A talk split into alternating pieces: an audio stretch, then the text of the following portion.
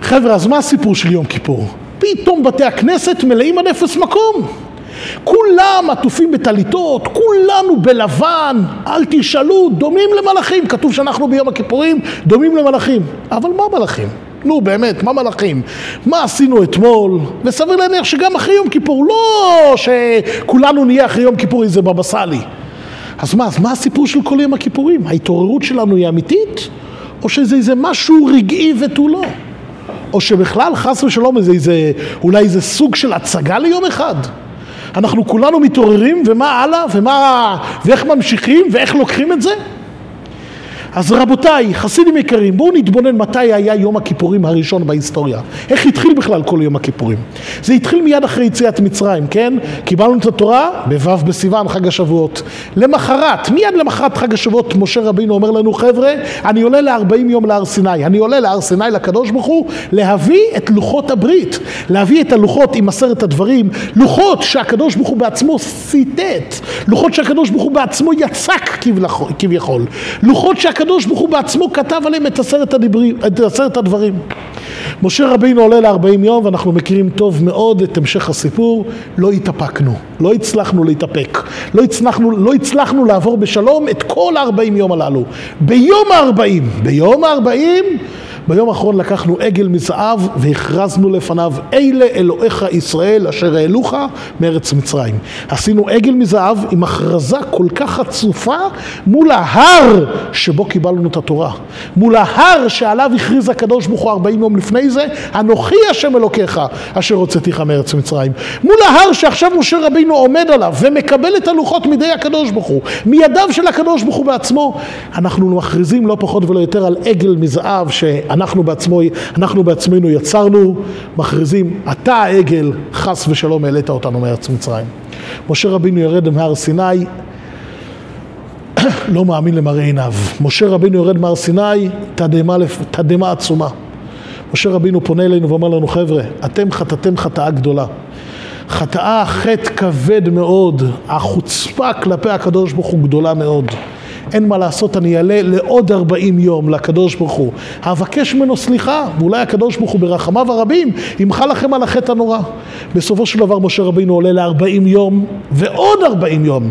ובסיום הארבעים יום, שאם נעשה חשבון, זה יוצא בדיוק בדיוק נכון, עשירי בתשרי, י' בתשרי, יום הכיפורים, הקדוש ברוך הוא מודיע למשה רבינו, אני מוחה לכם, אני סולח לכם על חטא העגל באופן סופי. אז הוא מכריז בדיוק, סלחתי כדבריך. אבל לא רק זה. הקדוש ברוך אומר למשה רבינו, אני כל כך אוהב אתכם, לא רק שאני סלחתי על חטא העגל, אני רוצה לומר לך משהו. אני רוצה להפוך את היום הזה, את י' בתשרי, העשירי לחודש תשרי, אני רוצה להפוך אותו ליום סליחה ומחילה לדורות. כי ביום הזה יכפר עליכם, לתאר אתכם מכל חטאותיכם לפני השם תטהרו. ומשה רבינו, והקדוש ברוך הוא אומר למשה רבינו, אני רוצה ללמד אותך סדר סליחה. אם עם ישראל יחטאו, אם יקרה איזה חטא, וסביר להניח שיקרה, אני אלמד אתכם את הסדר של י"ג מידות הרחמים. תשימו לב, בי' בתשרי הראשון, יום הכיפורים הראשון, הקדוש ברוך הוא מלמד את משה רבינו סדר הסליחה, סדר המחילה, הוא מלמד אותו את הסוד הגדול של 13 מידות הרחמים, י"ג מידות הרחמים. אבל דבר מדהים, דבר מעניין מאוד, תסתכלו בפסוקים בפרשת כי תישא.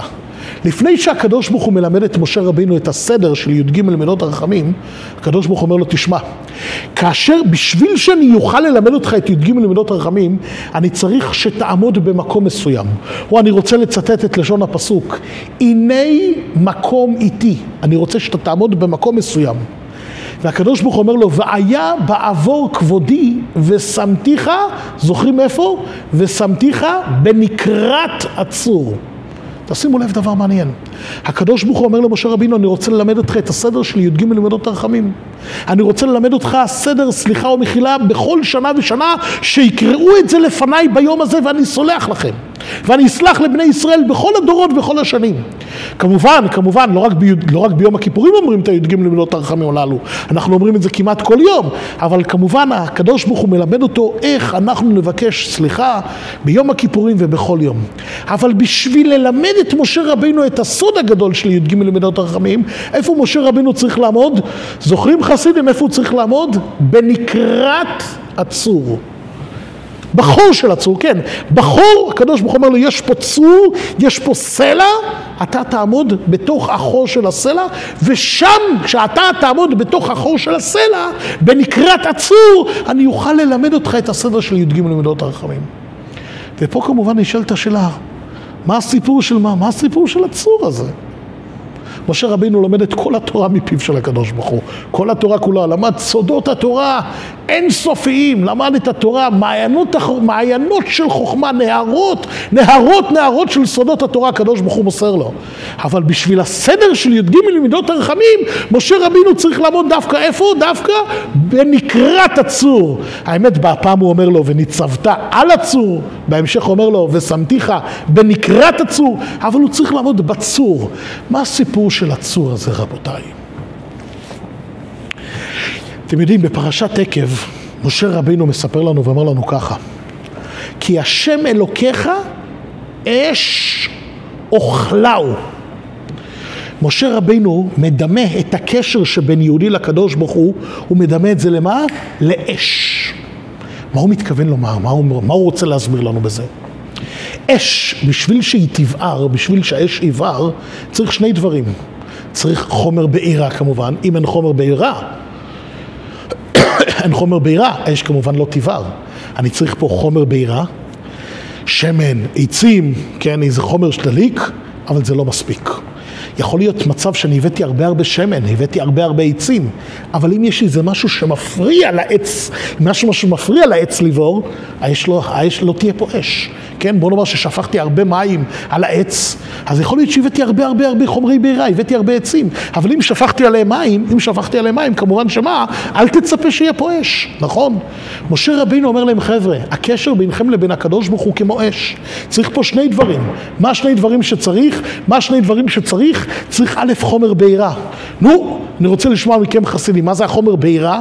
מה זה החומר שיוצר את הקשר, את האש הזה? מה החומר שיוצר את הקשר בינינו לבין הקדוש ברוך הוא? כן, בדיוק לימוד התורה וקיום המצוות. על ידי כל מצווה ומצווה, הזכרנו את זה כבר עשרות פעמים, מצווה מלשון מה? מצווה מלשון צבת. כמובן, כמובן גם מלשון ציווי, כן? אין מקרא יוצא מדי פשוטו, ודאי שפשט המילה מצווה זה מלשון ציווי, אבל זה גם צוותא, שאתה מקיים את הציווי של הקדוש ברוך הוא. כל מצווה ומצווה שאתה עושה, אתה מקיים את הציווי של הקדוש ברוך הוא, אתה איתו בצוותא, אתה מתחבר אליו, כן? זה החומר בעירה שיוצרת את האש, את אש האהבה בינך ובין הקדוש ברוך הוא. אבל זוכרים מה אמרנו על אש? חסידים, זוכרים מה אמרנו על אש? זה לא מספיק. יכול להיות שאני אביא הרבה עצים. אבל אם העצים האלה יהיו לחים, אם מישהו שפך עליהם מים, אם מישהו שפך עליהם מים, אז מה? האש לא תדלק, אל תצפה שיהיה פה אש, נכון? בדיוק אותו דבר, תשמע, הבאת חומר בעירה, הבאת הרבה מצוות, מצוין. אבל גם אתה צריך להימנע מלא לעבור על רצון השם. כמובן יש לנו רמ"ח מצוות עשה, וגם כמובן מה? וגם שסה לא תעשה, כן? שסה לא תעשה. אם אתה מקיים מצוות, אבל בוא ב, ביחד עם זה אתה גם רחמנא ליצלן עובר עבירות, אז זה כמו שאתה שופך מים על חומרי הבעירה. לא יהיה פה אש. יהודי צריך, בקיצור, משה רבינו אומר, השם אלוקיך מה? אש אוכלה. אתה צריך גם להרבות מה שיותר מצוות, וגם לברוח ממה? אתה צריך כמובן לברוח גם ממה? צריך לברוח מעבירות. אבל חסידים, יהודים יקרים, אתם יודעים, יש עוד דבר שאפשר להוציא ממנו אש. יש עוד דבר שצריך, שאפשר להוציא ממנו אש. בלשון התנ"ך זה נקרא צור החלמיש. צור החלמיש זה אבן שאם אתה מכה, התורה ככה, ככה היא מכונה בתנ"ך כמה וכמה וכמה פעמים. צור החלמיש זה אבן שאם אתה מכה אותה, מה היא מוציאה? מוציאה אש, הכאה קטנה ויוצא אש. יהודים יקרים, חסידים, תגידו לי. יהודים יקרים, מה יקרה אם אני אקח את צור החלמיש הזאת, עם האבן, אני אקח את הצור הזה, את האבן הזאת, אני אכניס אותה למים, ליום, יומיים, שבוע, חודש, שנים רבות האבן הזאת תהיה במים. מה אתם אומרים? יש סיכוי להוציא מהאבן הזאת, יש סיכוי שמהאבן הזאת יצא מים? לכאורה לא. אנחנו יודעים שמים זה הדבר שהכי הכי מפריע למה? לאש לבעור, נכון? מים אתה שופך מים, אין אש. אתה לוקח את הצור החלמיש, לא שם אותה דקה. שם אותה שנה, עשר שנים בתוך ים, בתוך נהר. יהיה מים או לא יהיה מים? אה? אה, אתה אומר ודאי שיהיה מים, נכון. אתה יכול להוציא את האבן אחרי כל כך הרבה שנים, ניגוב קל, אתה מנגב את האבן, מכה בה, ופתאום מה? פתאום מתברר שהיא מוציאה אש. אבל רבותיי, איך היא תוציא אש? אתה יכול להסביר לי איך היא תוציא אש? אה ראובן, איך היא תוציא אש? אחרי כל כך הרבה שנים שהאבן שקועה במים, מה, האש שבתוכה, אמרנו, לא נגמר? האש לא, נג... האש לא נגמרת אחרי כל כך הרבה שנים שהמים בתוך האש? אה? זו עובדה, ברור, אתם צודקים, נכון, הגענו, נכון, ברור, האבן תוציא אש, נכון, אבל איך היא מוציאה אש? למה המים לא, למה המים אחרי שנה שהאבן בתוך המים, למה המים לא חיברו את האש שבתוך צור החלמיש? אה? ההבדל הוא, ההבדל הוא פשוט ביותר. חסידים, חסידים, ההבדל הוא פשוט ביותר. שאני מביא שמן ופתילה ומדליק אש. או שאני מביא פה איזה גזרי עצים, איזה עץ גדול, חתיכה, גדולה של עץ או חתיכה קטנה של עץ ואני מדליק אותה, האש הוא משהו חיצוני. יש פה אש, ואני, יש פה עץ, סליחה, יש פה עץ, ואני הדלקתי את העץ. יש פה שמן ופתילה ואני הדלקתי אותה. האש זה משהו חיצוני. כשהאש זה משהו חיצוני, שהאש, סליחה, שהאש זה משהו חיצוני, אז המים יכולים לכבות את זה. כן? אבל, אבל תגידו לי, האש שבתוך צור החלמיש חסידים, האש שבתוך צור החלמיש, מי הביא את האש לשם? זה לא איזה משהו חיצוני, נכון? האש היא בפני, המקור האש בתוך הצור, זה לא משהו חיצוני. אם זה היה משהו חיצוני, המים היו מכבים אותם מזמן. אבל בגלל שבתוך צור החלמיש הקדוש ברוך הכניס מקור של אש, גם אחרי תקופה ארוכה, גם אחרי הרבה הרבה זמן בתוך מים, תנגב את זה, תכה באבן, והאש יצא מחדש. זה בדיוק מה שהקדוש ברוך הוא מסביר למשה רבינו. הקדוש ברוך הוא מסביר למשה רבינו. האמת היא שאפילו משה רבינו משתומם. אתה באמת מוחל על חטא העגל? ולא רק שאתה מוחל, תשימו לב חסידים, לא רק שהקדוש ברוך הוא מחל על חטא העגל, הרי תשימו לב, קורה פה דבר מדהים. דווקא בגלל החטא, דווקא בגלל החטא, הרווחנו, זכינו ביום סליחה לדורות. בכל שנה ושנה הקדוש ברוך הוא הפך את י' בתשרי ליום סליחה ומחילה, ביום שבו הוא מחל לנו על חטא העגל. משה רבינו משתומם, איך, א', איך מחלת על חטא כל כך נורא? איך מחלת על חטא כל כך גדול, על חוצפה כל כך גדולה כלפי שמיא? שמול הר סיני מציבים עגל מזהב ומכריזים לפניו אלה אלוהיך ישראל אשר העלוך מארץ מצרים. סך הכל ארבעים יום אחרי מתן תורה. ואתה עוד הופך את היום הזה ליום הסליחה על החטא, אתה הופך את זה ליום מחילה לדורות. אומר הקדוש ברוך הוא למשה רבינו, אתה יודע למה אני סולח, לח... למה אני סולח להם? למה אני מגלה לך את הסוד הגדול של י"ג מידות הרחמים, של קל, רחום וחנון, אני מגלה לך את זה להם לדורות, שתגלה להם את זה לדורות. כי האש שלהם, אש אהבת השם של עם ישראל, זה לא משהו חיצוני. זה משהו עמוק עמוק בתוכם, בדיוק כמו האש שבצור החלמיש.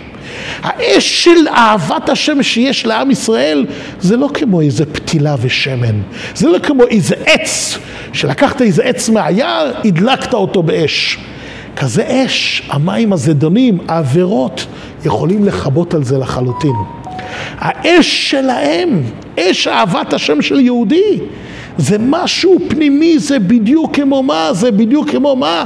בדיוק כמו צור החלמיש. אי אפשר, המים הזדונים, אפילו אחרי עבירות חמורות ביותר, יהודי נשאר במהותו קשור, יהודי קשור מאוד מאוד לקדוש ברוך הוא.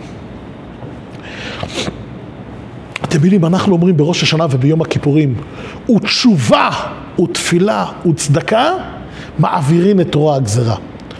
אתם יודעים שגם אצל אומות העולם, להבדיל אלף אלפי הבדלות, גם אצלם יש את המושג הזה. מישהו אולי זוכר איך קוראים לתשובה באנגלית? אה? רפטנס, נכון? הרבי פעם הסביר שפירוש המילה רפטנס זה לא תשובה. היא מאוד מאוד דומה, אבל זה משהו אחר. אצלהם, באומות העולם קוראים לזה חרטה. לא נאריך כרגע להסביר את ההבדל שבין תשובה לחרטה, אבל אני רק רוצה שנשים לב למילה תשובה. מה פירוש המילה תשובה? מה פירוש המילה תשובה? תשובה מלשון מה? מלשון לשוב. תרשו לי, תרשו לי, לא יודע אם זה מתאים לעשרת ימי תשובה, אבל קצת ללעוג על הרדידות. יש מושג שנקרא לחזור בתשובה. לאחרונה המציאו איזה מושג הפוך, רחמנא ליצלן, לחזור בשאלה. מה זה לחזור בשאלה? אין פה איזה קושייה ותשובה, זה בכלל לא מלשון איזה תשובה לאיזה שאלה מסוימת. תשובה זה מלשון לשוב. אז כך שהביטוי לחזור בשאלה הוא סתם ביטוי רדוד ומטופש, שהוא בכלל לא, לא, לא מבטא. בכל אופן, נחזור לענייננו. לחזור בתשובה, מה פירוש לחזור בתשובה? תשימו לב, שבן אדם שאתה אומר, שאתה קורא לזה חרטה, אתה כביכול מתכוון לומר, אתה פותח עכשיו דף חדש. הייתי רע, הייתי לא בסדר, התנהגתי לא טוב, עכשיו אני מתחרט ואני מתחרט ופותח מה? ופותח דף חדש. יהודי לא מתחרט. יהודי מה? יהודי שב בתשובה. לאיפה הוא שב? לאיפה הוא שב? לאיפה הוא שב? נכון, תשובה זה תשוב ה' בדיוק יפה, אבל תשובה זה גם לשון תשוב לעצמך, למהות האמיתית שלך. אתה בעצם כשאתה חוזר בתשובה אתה לא פותח דף חדש, אתה פותח את הדף הישן, אתה מגיע וחוזר למהות האמיתית שלך. כי אהבת השם אצלך זה לא איזה מישהו בא והדליק אצלך אש. תשימו לב חסידים, אהבת השם, קיום המצוות אצלך זה לא איזה משהו חיצוני, זה לא איזה משהו שמישהו הלביש לך, שכנע אותך, מישהו דחף לך חס ושלום. לא, זה המהות שלך. זה בדיוק כמו האש שבצור החלמיש. לכן שום מים הזדונים, שום מים הזדונים, מה? לא יצליחו, מה? לא יצליחו לכבות. איך אומר שלמה המלך? מים רבים לא יוכלו לכבות את האהבה, ונערות לא ישטפוה. כל המים הזדונים לא יצליחו לכבות, את אש האהבה שקיימת אצלך, כי אצלך יש מקור של אש, מקור של אהבה. הלב שלך הוא מעיין של אהבת השם. אם הוא מעיין של אהבת, מעיין של אהבת השם, גם אם, מישהו, גם אם מישהו יצליח קצת לחסום את הזרימה, אבל המעיין עצמו לא ייפסק כמובן. חסידים, אפילו בלעם הבין את זה. אפילו בלעם הרשע, אם אנחנו, בוא נאמין אפילו לדברים של אותו בלעם. כן? בוא נזכר, בלק סוחר את שונא ישראל הגדול, את בלעם, הוא מביא אותו, בוא תקלל את עם ישראל. בלק מפחד מעם ישראל, בלק באמת מפחד, או שמשחק אותם מפחד, לא חשוב, והוא מביא את בלק, הוא מביא את בלעם. בלעם מגיע בהתלהבות, המלאך השם מפריע לו, הקדוש ברוך הוא בהתחלה אוסר עליו, אבל הוא עושה את כל המאמצים לקלל את עם ישראל. הוא היה בטוח שזה יהיה קל לקלל את עם ישראל. אתם יודעים למה הוא היה בטוח שזה יהיה קל לקלל את עם ישראל? אתם יודעים למה בלעם היה בטוח? על אף שהקדוש ברוך הוא אומר לו פעם אחת, והאתון, אה, ומלאך השם, אה, מלאך השם עוצר את האתון פעם ועוד פעם. אתם יודעים אבל למה בכל זאת בלעם היה משוכנע שזה יהיה קל לקלל את עם ישראל? כתוב, מי שזוכר באמצע הפסוקים כתוב, וישת אל המדבר פניו. בלעם אומר, אני רק אזכיר את העבירות שלהם. אני רק אזכיר את העבירות שהם עשו, הקללה תחול מעליהם, הקללה תחול מאליה. איך כתוב? בלעם הרשע היה בטוח, אני אזכיר לקדוש ברוך הוא את העוונות של בני ישראל. הקדוש ברוך הוא הרי בעצמו אומר, וינשאו אותי זה עשר פעמים. הקדוש ברוך הוא אומר, עם ישראל כל כך מכניסים אותי, הכניסו אותי כל כך הרבה פעמים. בלעם ידע את זה, בלעם היה נביא. אומר, עם ישראל מכניסים את הקדוש ברוך הוא כל כך הרבה פעמים, בטוח יהיה לי קל לקלל את עם ישראל, אני רק אזכיר את העבירות שלהם. ואז בלעם מגיע לבלק, ובלק מראה לו, הוא לא מצליח להראות לו את כל העם. אבל הוא מראה לו את מה? את קצה העם, ככה, ככה לשון של הפסוק, וירא משם קצה העם. הוא רואה את ה... הוא לא רואה את הצדיקים שבעם ישראל, הוא רואה את הקצה העם, את ה... מה שנקרא את השוליים. כבר שהוא רואה את השוליים של עם ישראל חסידים, שהוא רואה את היהודים הכי ירודים, את קצה העם, את השוליים שבעם. הוא מבין שאין סיכוי, ואיך הוא אומר, וככה הוא אומר, הוא אומר בלשון, בלשון המליצית שלו, מן ארם ינחני בלק מלך מואב, מהררי קדם, בלק הביא אותי מהמזרח, מהררי קדם, לך ארלי יעקב ולך זוהמה ישראל, בוא תקלל את עם ישראל. אבל פתאום בלעם מסביר לו, אני חשבתי שזה אפשרי, אבל מה אעקוב? לא כבועל. ומה אזעום? לא זעם השם, איך אני יכול לקלל אותם? אתה יודע למה אני לא יכול לקלל אותם? הוא ממשיך ואומר, כי מראש צורים אראנו, אי אפשר לקלל את עם ישראל. אני חשבתי שיש להם כל כך הרבה עבירות. ניסו את הקדוש ברוך הוא עשר פעמים, הכעיסו אותו, אותו כל כך הרבה, הייתי בטוח שאני רק אזכיר את העבירות, ווואלה, הקללה, הקללה תזרום. אבל פתאום אני רואה שמראש צורים אראנו. מה זה הצורים כמובן? מה זה הצורים? צור החלמיש, האהבה. הקשר שבין יהודי לקדוש ברוך הוא זה לא כמו, זה לא כמו עץ שדולק, זה לא כמו פתילה שדולקת על ידי שמן. יש בתוכה מעיין של אהבת השם. יהודי יש בתוכך מעיין של אהבת השם. שכולנו עומדים ביום הכיפורים בטליתות.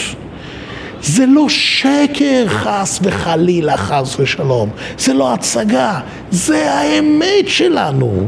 כן, שצור החלמיש נמצא במים ואז הוא לא מוציא את האש, זה הדבר הלא נורמלי. שאתה מוציא אותו מהמים ואתה מכה בו והוא מוציא את האש, זה הדבר הכי טבעי, נכון? זה הדבר הכי הגיוני. הרבה פעמים, נכון חסידים, שאנחנו הולכים לדוכני התפילין שלנו, כן, הרבה פעמים אנחנו נתקלים, אני בכל אופן נתקל הרבה פעמים בטענה הזאת, יהודי טוען איך אני אניח תפילין ביום שישי? אני מחלל שבת, איך אני אעשה שקר? אני מרגיש שאם אני מניח תפילין, אני מניח תפילין ביום שישי, אני מרגיש שאני שקרן. עוד מעט תיכנס השבת, ואני מחלל שבת. אז למה לעשות את השקר הזה חס ושלום ולהניח תפילין? יהודי, אתה צודק שאתה שקרן. אבל השקר הוא לא זה שאתה מניח תפילין. השקר יהודי, אם אתה מחלל שבת, פה אתה משקר. המהות של יהודי, בתוכך יש מעיין, בתוכך יש מעיין מלא וגדוש, כי תוכו רצוף אהבה. תוכיות שלך, הפנימיות שלך מלא וגדוש באהבת השם. השקר, אם אנחנו הולכים קצת נגד הקדוש ברוך הוא, פה אנחנו משקרים. הפנימיות שלנו, האמת שלנו, זה כמובן שאנחנו מחוברים לקדוש ברוך הוא. יהודים יקרים, אז כשאנחנו נתעורר ביום כיפור, נזכור שזה המצב הטבעי שלנו, ולכן כדאי שנמשיך את זה כל השנה כולה. כדאי שנשתדל להמשיך לקחת איזה מסר מיום כיפור, איזה את ההתלהבות של יום כיפור, את ההתעוררות של יום כיפור, ניקח את זה על כל השנה. למה? כי זה האמת שלנו. אנחנו לא נמצאים כרגע במצב, איזה מצב מוזר, אנחנו עומדים בבית הכנסת ומתפללים. זה המצב הנורמלי שלנו.